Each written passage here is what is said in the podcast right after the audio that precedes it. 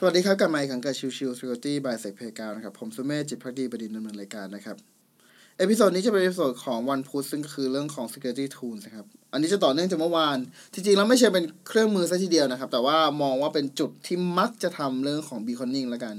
คือ beaconing เนี่ย จริง ๆ แล้วเนี่ยมันจะมี 2 ส่วนที่เราจะพูดถึงกันนะครับ ก็คือเรื่องของ 1 เลย คือพวกที่เป็น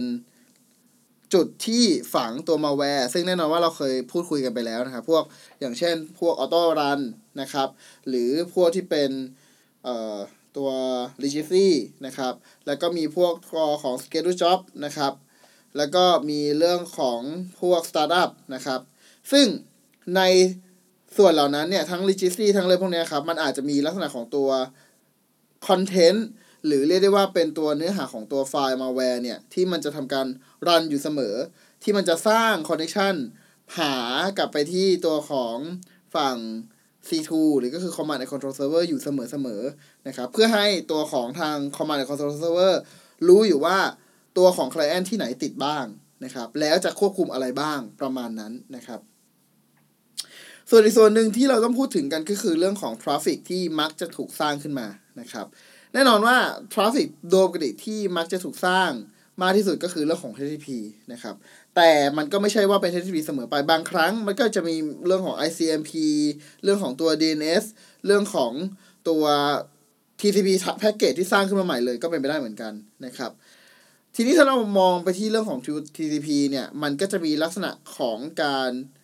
ส่งข้อมูลที่ไม่ได้เข้ารหัส นะครับ ซึ่งไอในจุดนี้ก็อาจจะทำให้ตัวของ malware researcher นะครับ คือคนที่คอยค้นคว้าคนอคอยตรวจสอบตัว malware เนี่ย ก็จะอาจจะตรวจจับได้ง่ายนั่นเองนะครับนั้นสิ่งที่ตัวของทาง threat actor นะครับ หรือก็คือ hacker เนี่ย มักจะทำกันก็คือเรื่องของการ encrypt นะครับซึ่ง encrypt ที่ว่าเนี่ย ก็อาจจะทำด้วยเรื่องของ exclusive OR นะครับ หรืออาจจะเป็นคีย์ในการ เข้ารหัสตัวของไฟล์ก็ได้เหมือนกัน ซึ่งมันก็อาจจะเป็น HTTPS แบบนี้ก็ได้เหมือนกันนะครับ หรือจะเป็นลักษณะของการใช้แพทเทิร์นในการ encryption แบบพิเศษ ซึ่งมันถูกระบุไว้ในตัวของแอปพลิเคชันอยู่แล้ว ก็เป็นได้เช่นเดียวกันนะครับ ดังนั้นวิธีหลบเลี่ยงของตัว malware ที่จะมีการสร้างบีคอนออกไปเนี่ย ก็มักจะมีเรื่องของการใช้งานตัว HTTP แล้วทำการเข้ารหัสแทนมันจะง่ายกว่า เพราะว่าเอ่อเรื่องของ library เรื่องของการสร้างอะไรมันก็ค่อนข้างง่าย การ maintain ก็ค่อนข้างจะง่ายนั่นเองนะครับ หรือถ้าเรามองไปที่ตัวของ Cobalt Strike หรือว่าตัวของ Metasploit เงี้ยครับ มันก็จะมีการสร้าง traffic แบบที่ไม่ได้เข้ารหัสแต่เป็น TCP packet ส่งหากันอย่างเงี้ย ซึ่งในจุดเนี้ยมันก็ต้องดู pattern ของการส่งรับข้อมูลนะครับ ซึ่งโดยปกติไอตัวของของข้อมูลที่มันเป็นการส่งหากันระหว่างตัวของ c o v e r Strike กับตัวของ c o v e r Strike Server หรือตัวของ Metasploit กับ Metasploit Server พวกนี้ครับเอ่อ Meter กับ Metasploit Server อย่างเงี้ยโดยปกติแล้วเนี่ยพวกนี้ก็จะมี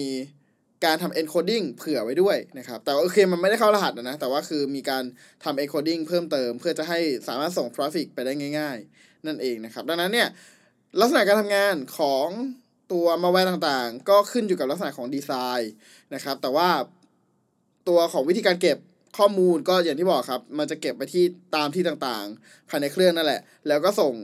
ข้อมูลเป็น tempo อะเป็นจังหวะจังหวะมาเรื่อยๆนะครับ แล้วก็ตัวของ traffic ก็มักจะเป็นลักษณะของการทำ encoding หรือ encryption ก็แล้วแต่ลักษณะของ packet อ่าโปรโตคอลที่ใช้นั่นเองนะครับ โอเค episode นี้ฝากไว้เท่านี้นะครับ ขอบคุณทุกๆท่านที่เข้ามาติดตามแล้วพบกันใหม่สำหรับวันนี้ลากันไปก่อน สวัสดีครับ